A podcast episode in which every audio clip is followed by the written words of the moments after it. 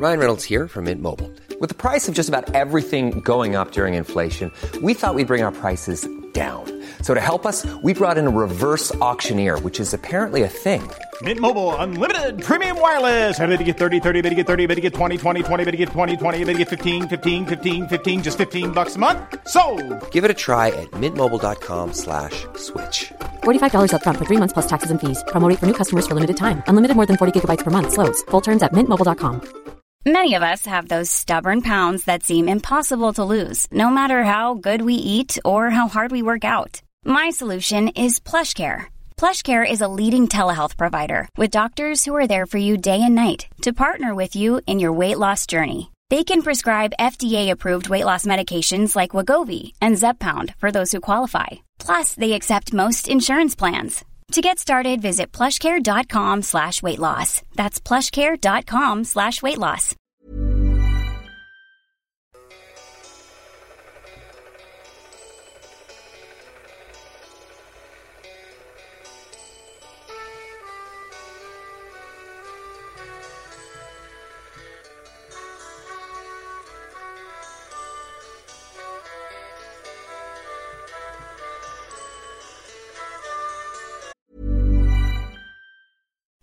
You like to look five years younger? In a clinical study, people that had volume added with Juvederm Voluma XC in the cheeks perceived themselves as looking five years younger at six months after treatment. Look younger, feel like you. Add volume for lift and contour in the cheeks with Juvederm Voluma XC. Reverse signs of aging by adding volume to smooth laugh lines with Juvederm Volure XC.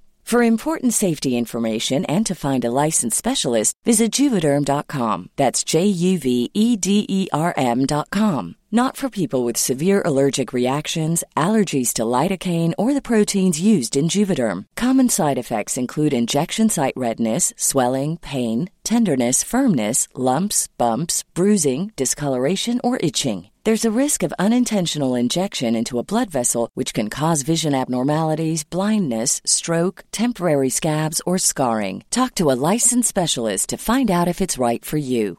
When you're ready to pop the question, the last thing you want to do is second guess the ring. At Bluenile.com, you can design a one of a kind ring with the ease and convenience of shopping online. Choose your diamond and setting. When you find the one, you'll get it delivered right to your door. Go to Bluenile.com and use promo code LISTEN to get $50 off your purchase of $500 or more. That's code LISTEN at Bluenile.com for $50 off your purchase. Bluenile.com code LISTEN. Hey there, it's Michele Norris. I'm host of a podcast called Your Mama's Kitchen. When I travel, I'm usually looking for a way to find a taste of home when I'm not at home. And one of the things I love to do when I am at home is entertain. And Airbnb allows me to do that. When I was in California recently, I rented a house that had a great kitchen. And when we were sitting around the table, we're all thinking, we're in someone else's house. Someone could be in all of our homes as well. If you have a home, but you're not always at home, you have an Airbnb. Your home might be worth more than you think. Find out how much at airbnb.com/slash host.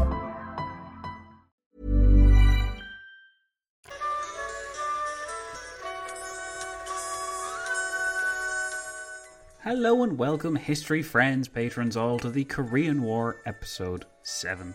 Last time, we continued our in depth analysis of Sino Soviet relations through the year of 1949, which, as we've come to appreciate, was a critically important year for the building blocks of diplomacy that would in time pave the way for the Korean War. We're going to get there eventually, but I hope I'll have your guys' patience. And I have to say, before we go any further, I mentioned a while ago about getting some negative feedback, and I know no one really likes to talk about negative feedback, but I have to say, since I mentioned that, you guys have really stepped up and just been the most supportive, appreciative group of history friends I think I've ever, ever experienced in my life. And I don't know, I mean, this is me going off script, so to speak, because the script is in front of me. Sorry to shatter the illusion for you, but yeah, I, I really I can't express enough how much I appreciate your guys just getting in touch, just letting me know how much you're enjoying the Korean War. And I mean, yes, I think I've learned from this experience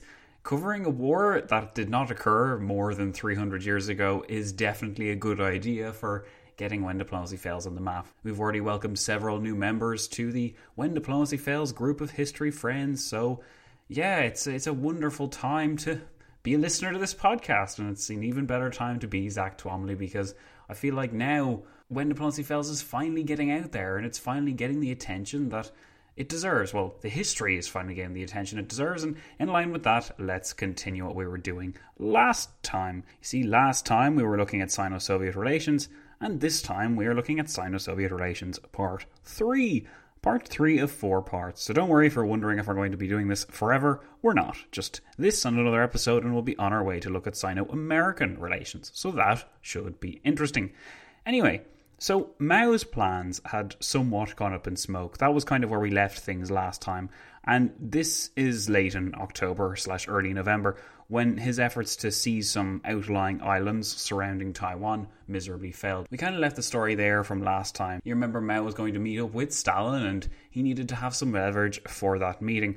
But the failure to take these islands meant that he had a lot less leverage. So his plans for inflicting the final defeat on Chiang Kai shek's Republican regime would be far less clear.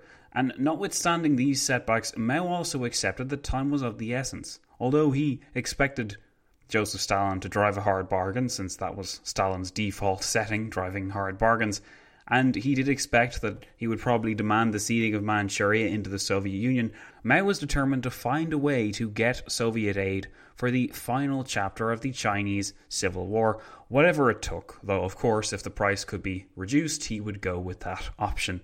Let's see how he got on then, as I take you to early November 1949. A huge thanks once again to you all for being so brilliant, and let's continue on with the story.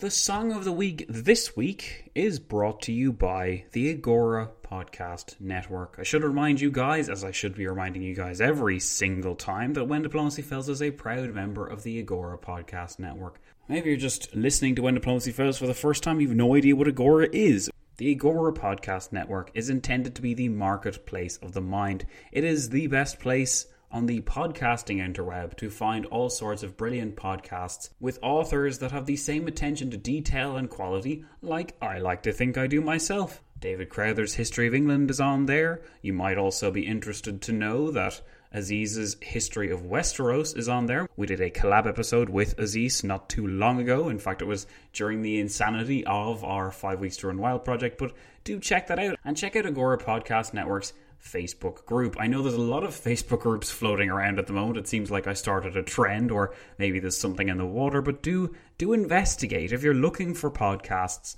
of the same quality, if you're trying to learn something or enjoy yourself when you're listening to podcasts. Agora is intended to be that kind of stamp of quality that lets you know that we care about what we do and we want it to be good good stuff so that when you listen to it you don't turn it off after 5 minutes being like oh oh well I guess guess this guy isn't too good after all.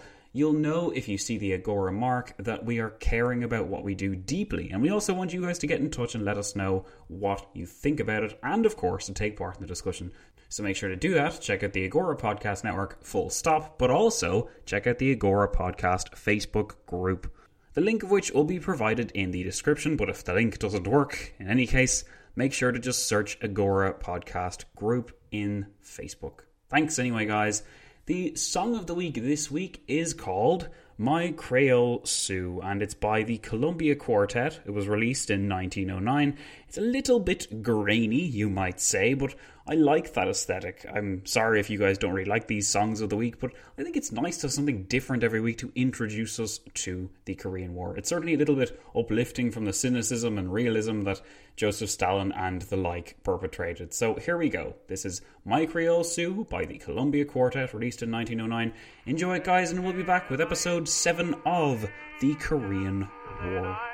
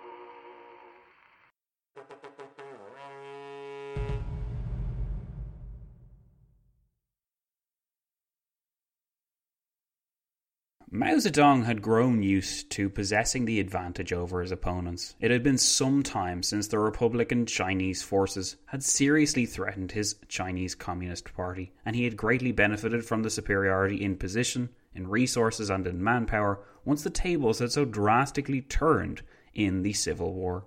It was so apparent to Mao that victory was inevitable that he had felt comfortable with declaring the establishment of the People's Republic of China on the 1st of October 1949, before Chiang Kai shek's forces had even been completely defeated. The outcome of the struggle, while Mao wished to arrive at it sooner, was thus not in doubt. The future looked bright for the once obscure son of a peasant family of moderate means.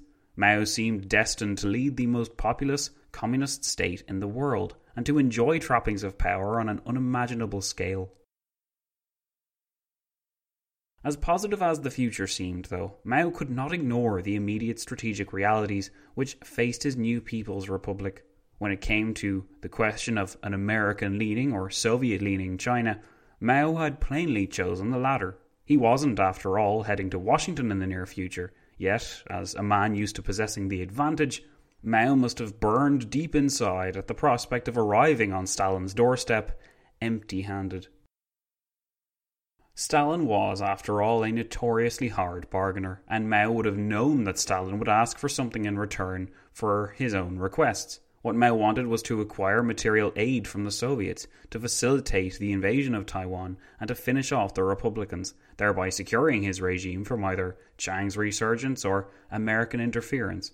Yet, what he also wanted to achieve in his trip to Moscow was to make genuine headway in the negotiations once arranged between a disadvantaged Republican China and an empowered Soviet Union. To do so, Mao planned to do away with the Treaty of Friendship agreed to in August 1945.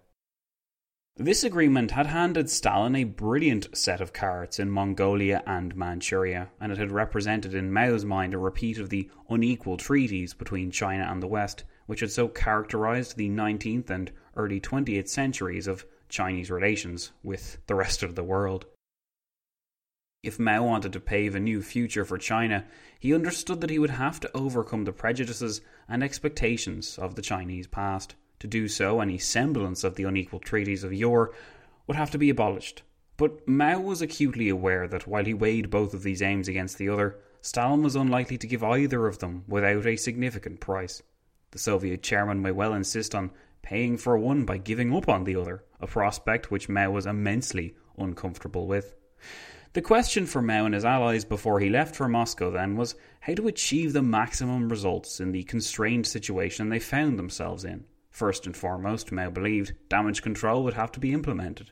After the Chinese Politburo met in the days immediately following the failure to seize the Taiwanese islands, an effort was made to alleviate any pressure on Mao or his peers to acquire any lofty promises from Stalin, as if in anticipation of Stalin's efforts to drive a hard bargain and the potential failure which could result from this.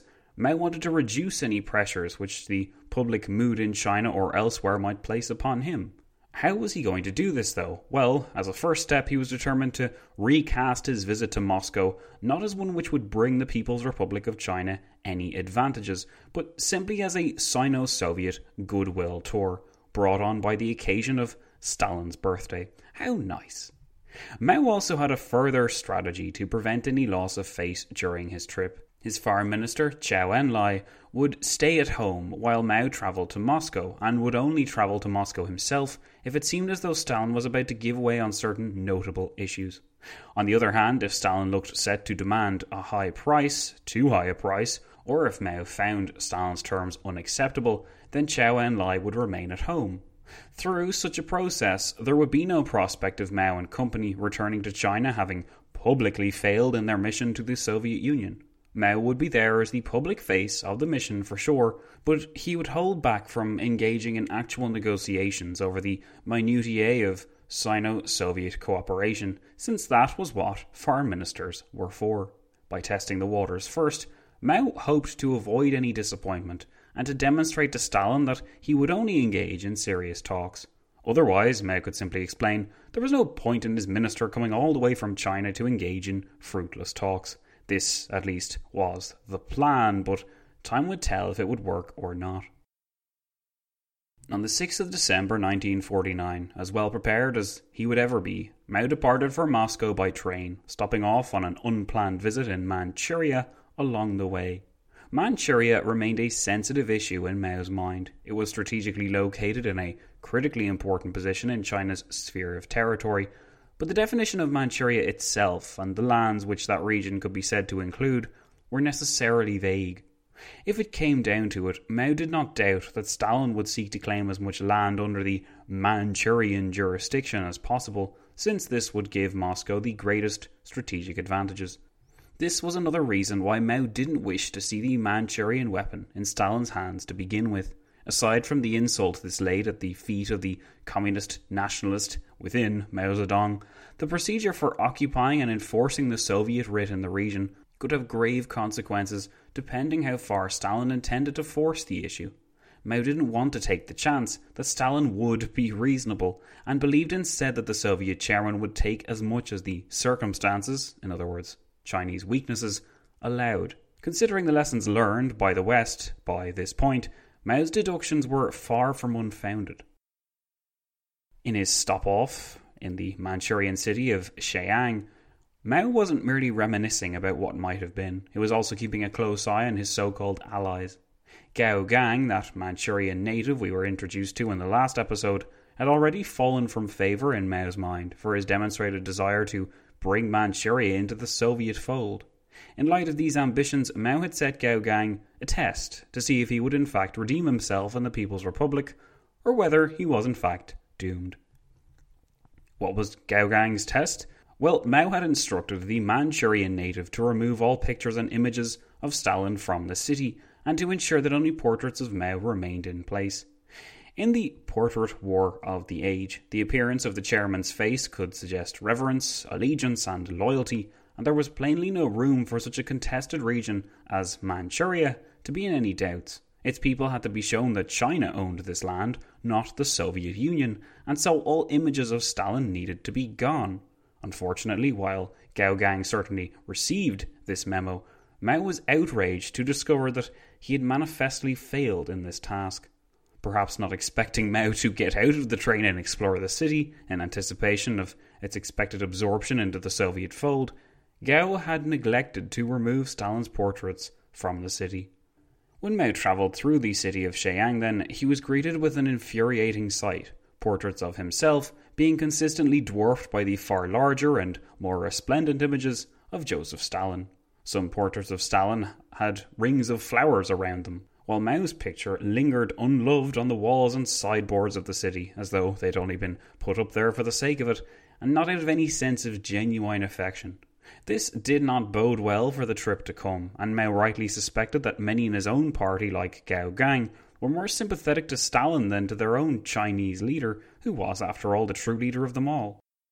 It would evidently be quite difficult to expel Soviet influence from Manchuria, but Mao was determined to see that progress was made, and he arrived in Moscow on the 16th of December 1949.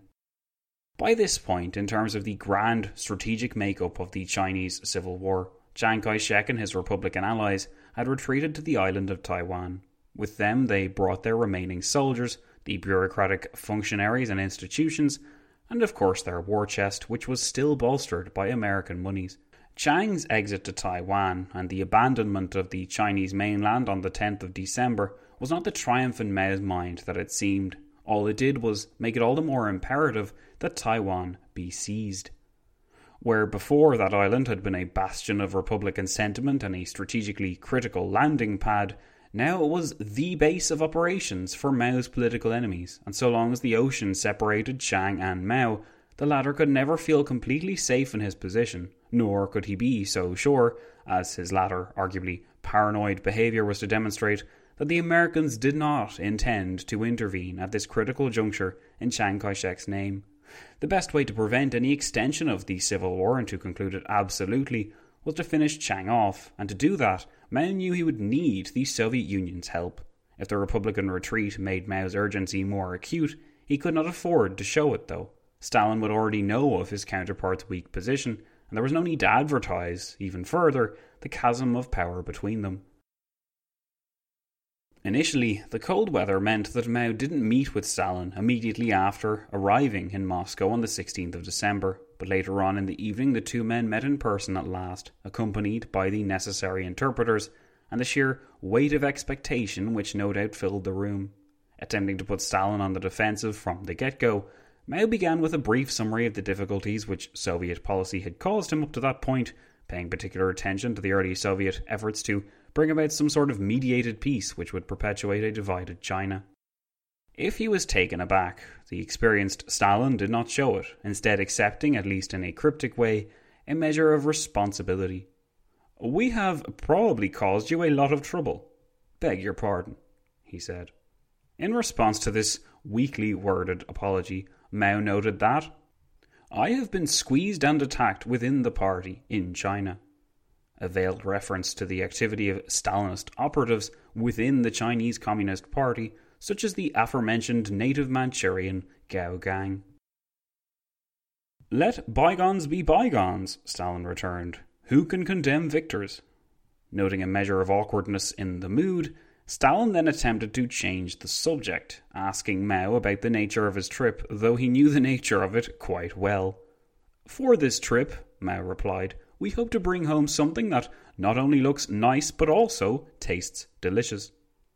Mao was not talking about a slice of Stalin's birthday cake, but of a slice, as big as he could get, of the Manchurian pie. Yet even after this metaphor was repeated to Stalin by the interpreter, Stalin refused to take the bait, so Mao tried a different approach. He asked Stalin point blank if he wished to call Zhou Enlai to Moscow to join them. This question sounds like an odd one, but it was essentially a question of whether, deep down, Stalin actually intended to conduct a meaningful discussion over the future of Manchuria, though it could of course be presented to the onlooker as one of a mere diplomatic courtesy. Mao continued to test the waters in Moscow, and he did seem capable of at least sharing the same room as a man who had once leveraged his position against the Anglo American post war vision to build what became the Soviet bloc. Mao was, of course, well aware of Stalin's record and of his ability to say no or say yes while mouthing the opposite, making you feel as though you'd gotten what you wanted until you went home and then you realized it was too late. If we cannot make certain what we really want to work out, then what is the use to call Zhou to come here? Stalin asked. Understanding that the Soviet leader was now calling his bluff, Mao realized that he wasn't going to get an offer from Stalin at this moment to renegotiate the 1945 treaty, so he tried another approach. Noting the need for peace in his country's case, Mao insisted that the People's Republic desperately needed international peace so that it could properly recover its old energies and Mao asked Stalin, How long will international peace be preserved? To which Stalin replied, We have already had peace for the last four years. Stalin attempted to further understate the cost of Mao's struggle by emphasizing the lack of threats to Mao's current position. There is no one to fight with in China, Stalin noted, not unless Kim Il sung decides to invade China. However, Stalin expected Mao to respond to the mention of the North Korean leader, Stalin continued with his theme of relative Chinese prosperity by insisting on the basis for which such peaceful terms could continue. Peace, as Stalin insisted, will depend on your efforts. If we continue to be friendly, peace can last not only 5 to 10 years, but 20 to 25 years and perhaps even longer. Stalin's optimistic note contained two major nuggets while not going so far as to make a collective noun out of their friendship and refer to Mao and himself as belonging to the same communist family, Stalin's use of our and we was deliberate. It inferred a certain onus to preserve peace at Mao's door, and it served also to indicate that Stalin was not anticipating that Mao would engage in any reckless foreign ventures. The second nugget we can take from Stalin's line, though, was the equality that the Soviet chairman implied. Again, by the use of our and we, Stalin indicated that they were equally responsible, equally joint in foreign policy, and united in their ambitions to preserve peace in their respective spheres. Stalin was disinterested in war in Europe, so Mao should be disinterested in war in Asia. Yet, as a final point, implying such equality would also enable Mao to return to the question of the distinctly unequal treaties, as Stalin well expected, And so the tricky language of diplomacy, which Stalin was evidently fluent in, was revealed to contain more layers than was initially obvious. Mao, to his credit, seemed equally fluent, as he knew he would have to be when meeting such a formidable man in Stalin. It was important in Stalin's mind that Mao be seen to ask for things, as being in the position to hand out concessions indicated that you were in the dominant position. The psychological impact which requesting such concessions could have on a foreign dignitary would vary depending on how much they had to ask for and how long they had to ask for it. Stalin didn't intend to merely exhaust Mao's patience, though, and he remarked that they could discuss the question of the 1945 treaty when Mao brought it up. The way in which Mao brought up the treaty demonstrated Mao's own adherence to the diplomatic code. Rather than ask that the treaty be renegotiated, Mao simply referred to the previous Liu Shaoqi mission, not Liu Shaoqi mission, as I called him in the last episode, sorry about that, but Mao referred to the previous Liu Shaoqi mission earlier in the year, stating that since Liu Shaoqi's return to China, the Chinese Communist Party has been discussing the Treaty of Friendship, Alliance and Mutual Assistance with the USSR. This careful diplomatic tiptoeing around making any distinct commitments or requests strikes me as language more familiar to lawyers than national leaders, but in the minds of both men it was imperative that such a policy be adopted if their reputations and self image were to be preserved. Both men, of course, held onto their leadership positions thanks to an unrivaled cult of power which surrounded them, and any supplication to a foreign counterpart could throw this cult into immediate jeopardy. Incredibly, what Stalin used to follow this was a display of diplomatic athletics which nearly left Mao speechless, arguing that since the terms of the current arrangement between China and the USSR were also guaranteed by the United States and the British, Stalin reasoned that if the Treaty of 1945 was simply dropped, the British and Americans would rush to take advantage and claim portions of territory which they were in a position to occupy. Since any public rejection of the treaty's terms would thus violate the treaty, Stalin instead argued that Mao should take advantage of a kind of gentleman's agreement, which he presented in the following terms, using Port Arthur as an example, saying that we could formally maintain the Soviet Union's right to station its troops at Port Arthur, while, at the request of the Chinese government, actually withdraw the troops currently stationed there. If, on the other hand, the Chinese comrades are not satisfied with this strategy, they can present their own proposals. Stalin's efforts to deceive Mao verged on breathtaking. Not only did he wish to hold on to the unequal 1945 treaty in all but name, he also wished to blame its retention on the Anglo Americans and he reasoned that unwritten handshake agreements would be sufficient to ease Mao's concerns and convince him that the 1945 treaty didn't have to be as limiting as it actually was, or as it remained on paper. Either way, such a dilemma was not his fault, Stalin explained, but merely the result of the Yalta Conference, which the USSR was contractually obliged to adhere to upon pain of Anglo American interference. Stalin wanted to have his cake and eat it, and for a moment it seemed as though he would get away with this scam. Mao had not given any thought to the use of Yalta as an excuse, and as Stalin was well aware, Mao was also suspicious of the American government's intentions with respect to Chiang Kai shek's Republican regime. Now that they were holed up in Taiwan in the desperate hour when their strategic interests were at stake, the Americans would surely be looking for any excuse to interrupt the progress of the People's Liberation Army and save the Republican regime. By violating the 1945 treaty, thus violating Yalta, the Americans, supported by their British lackeys, would be given such an excuse. In discussing the treaty in China, we had not taken into account the American and English positions regarding the Yalta Agreement, Mao began, before adding, We must act in a way that is best for the common cause. This question merits further consideration. However, it is already becoming clear that the treaty should not be modified at the present time nor should one rush to withdraw troops from Port Arthur. Mao appeared to be buying into the warped presentation of events and into Stalin's habitual tendency to blame the West for his own intransigence. Whether he thought he could get away with pulling the wool over Mao's eyes or not, Stalin was resolute when it came to a possible foil in his plan. Mao asked again whether it would be wise to invite Zhou Enlai, the foreign minister, over to Moscow to join them, Mao wanted his foreign minister to come not to renegotiate the treaty with Stalin, but to determine how to respond. Zhou's experience in foreign affairs would be invaluable to Mao, who was plainly caught between his suspicion of the West and his distrust of the Soviets. As Stalin well knew, his offer was a flimsy, weakly argued one, and to another Chinese official less suspicious of Western intentions and better informed of other treaties, such as Yalta, for example, it would likely fall to pieces. For this reason, Stalin sought to keep Zhou Enlai away.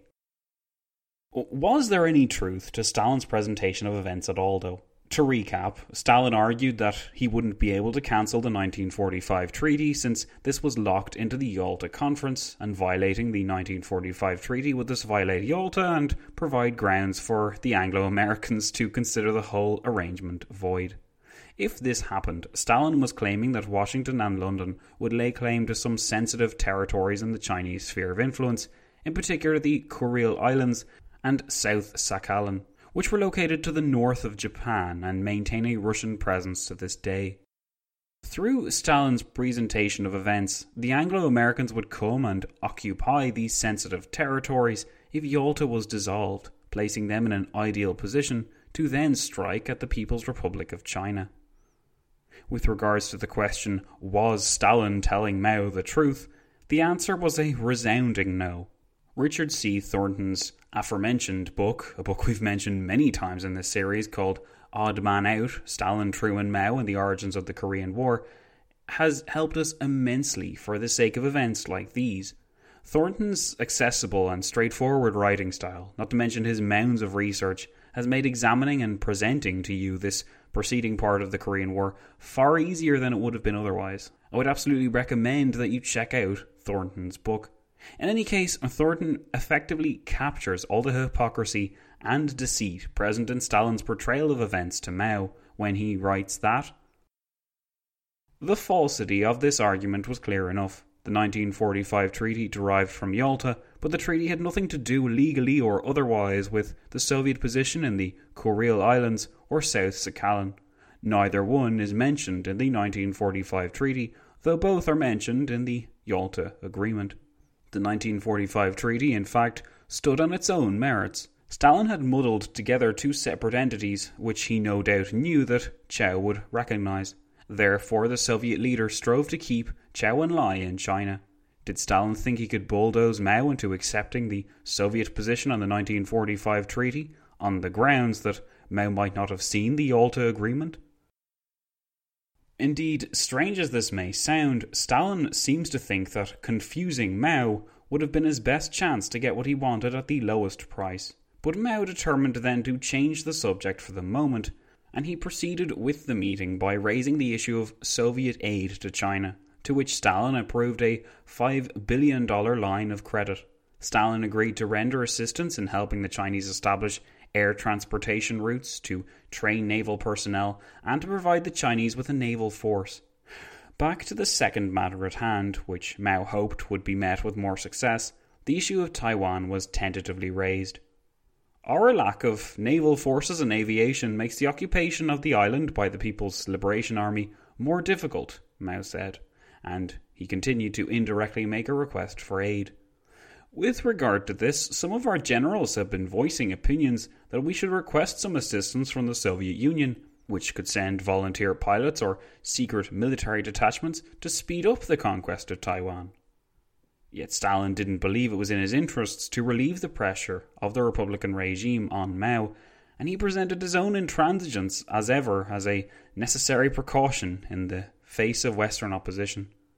What is most important here, Stalin said, is not to give the Americans a pretext to intervene. Grand strategy was all well and good, but Mao then managed to let slip that the People's Liberation Army possessed only one landing assault unit, confirming what Stalin had already been told. Stalin appreciated that there was now no chance of Mao being able to finish off Chiang Kai shek's regime, since Mao possessed no landing craft, planes, or suitably trained soldiers to carry such an operation out. Mao was thus dependent upon Stalin for the conclusion of the Communist Revolution, and Stalin knew it. For as long as he could, Stalin was determined to make this dependence a source of Chinese weakness, and he ensured that it remained supplicant to Moscow and deferred to his own direction in world communist affairs. What was perhaps worse for Mao in these negotiations was the fact that once Stalin discerned the extent of the Chinese reliance upon his decisions, he felt content to toy with Mao for the remainder of their meeting on the 16th of December. Stalin continued the meeting by proposing a deliberately ludicrous plan, suggesting that one could select a company of fighting forces, train them in propaganda, send them to Taiwan, and through them organize an uprising on the island. Rejecting such a proposal as absurd, Mao changed the subject by noting that our troops have approached the borders of Burma and Indochina. As a result, the Americans and British are alarmed, not knowing whether we will cross the border or whether our troops will halt their movement.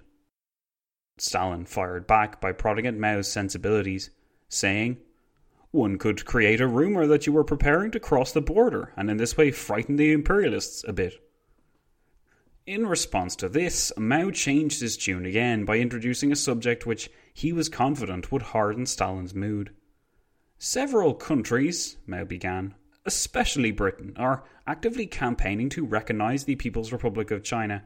However, we believe that we should not rush to be recognized. We must first bring about order to the country, strengthen our position, and then we can talk to foreign imperialists. But Stalin refused to be fazed, perhaps safe in the knowledge that he had Mao where he wanted him, and was enjoying watching the Chinese leader squirm. Stalin fired back an equally bluff filled response, saying, That is a good policy, but if you need to put pressure on the British, this can be done by resorting to a conflict between the Guangdong province and Hong Kong, and to resolve this conflict, Mao Zedong should come forward as mediator. Mao Zedong was not amused. Stalin was neither taking him seriously nor seemed to care much for China's best interests.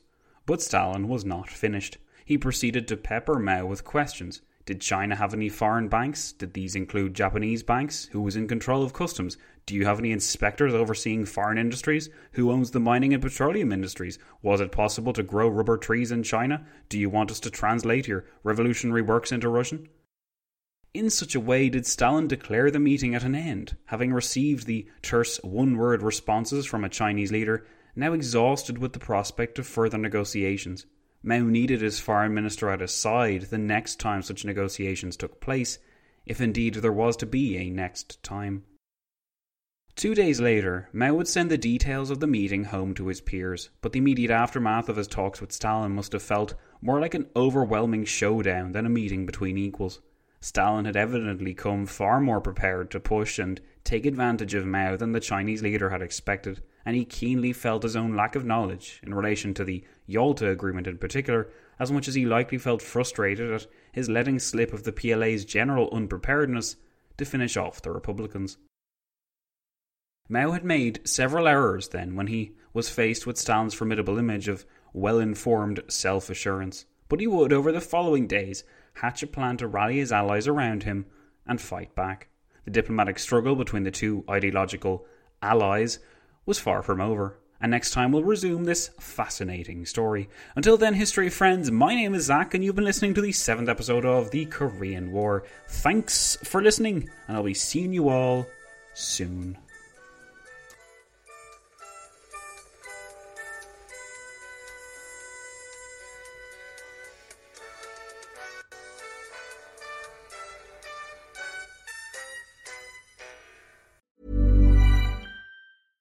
Even when we're on a budget, we still deserve nice things. Quince is a place to scoop up stunning high end goods for 50 to 80% less than similar brands. They have buttery soft cashmere sweaters starting at $50, luxurious Italian leather bags, and so much more. Plus, Quince only works with factories that use safe, ethical, and responsible manufacturing. Get the high-end goods you'll love without the high price tag with Quince. Go to quince.com/style for free shipping and 365-day returns. When you need mealtime inspiration, it's worth shopping Kroger, where you'll find over 30,000 mouthwatering choices that excite your inner foodie. And no matter what tasty choice you make, you'll enjoy our everyday low prices, plus extra ways to save, like digital coupons worth over $600 each week. You can also save up to $1 off per gallon at the pump with fuel points. More savings and more inspiring flavors make shopping Kroger worth it every time. Kroger, fresh for everyone. Fuel restrictions apply.